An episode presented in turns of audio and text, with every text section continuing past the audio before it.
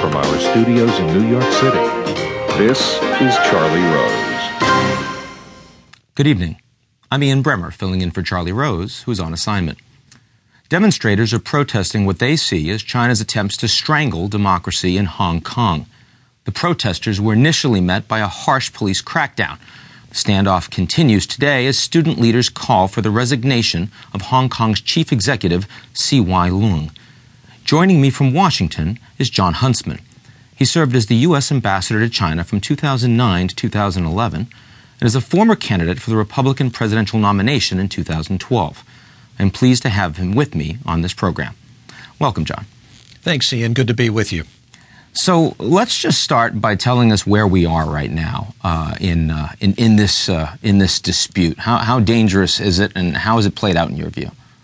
Well, I think on the ground, uh, we clearly have a standoff, and I think that's likely to last some time, which probably accommodates the needs of both sides.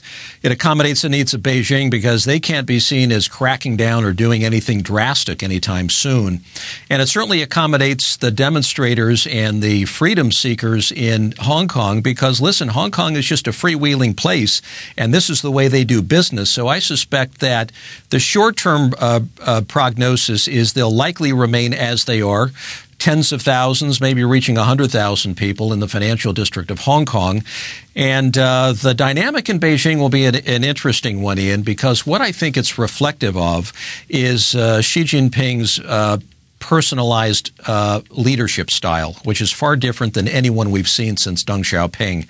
So, whatever happens out of Beijing and the choices he makes will very much be reflective of him and his experiences and his leadership style, as opposed to any kind of collective approach to problem solving that we saw, for example, under the term of uh, Jiang Zemin or certainly uh, more recently under Hu Jintao they didn't nearly have uh, the the the personalized approach nor the political power base that Xi Jinping has. So they had to broker deals within, for example, the Standing Committee of the Politburo, particularly as it related to Hong Kong.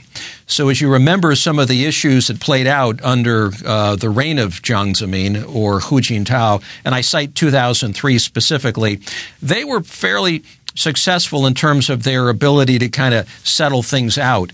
But this is a different player, Xi Jinping, and we're this is all playing out in a much different dynamic given the high politics that exist in Beijing, particularly driven by this whole anti-corruption uh, uh, uh, program. Has he made a mistake? Has he overplayed his hands? I mean, you were in Hong Kong right after they they put out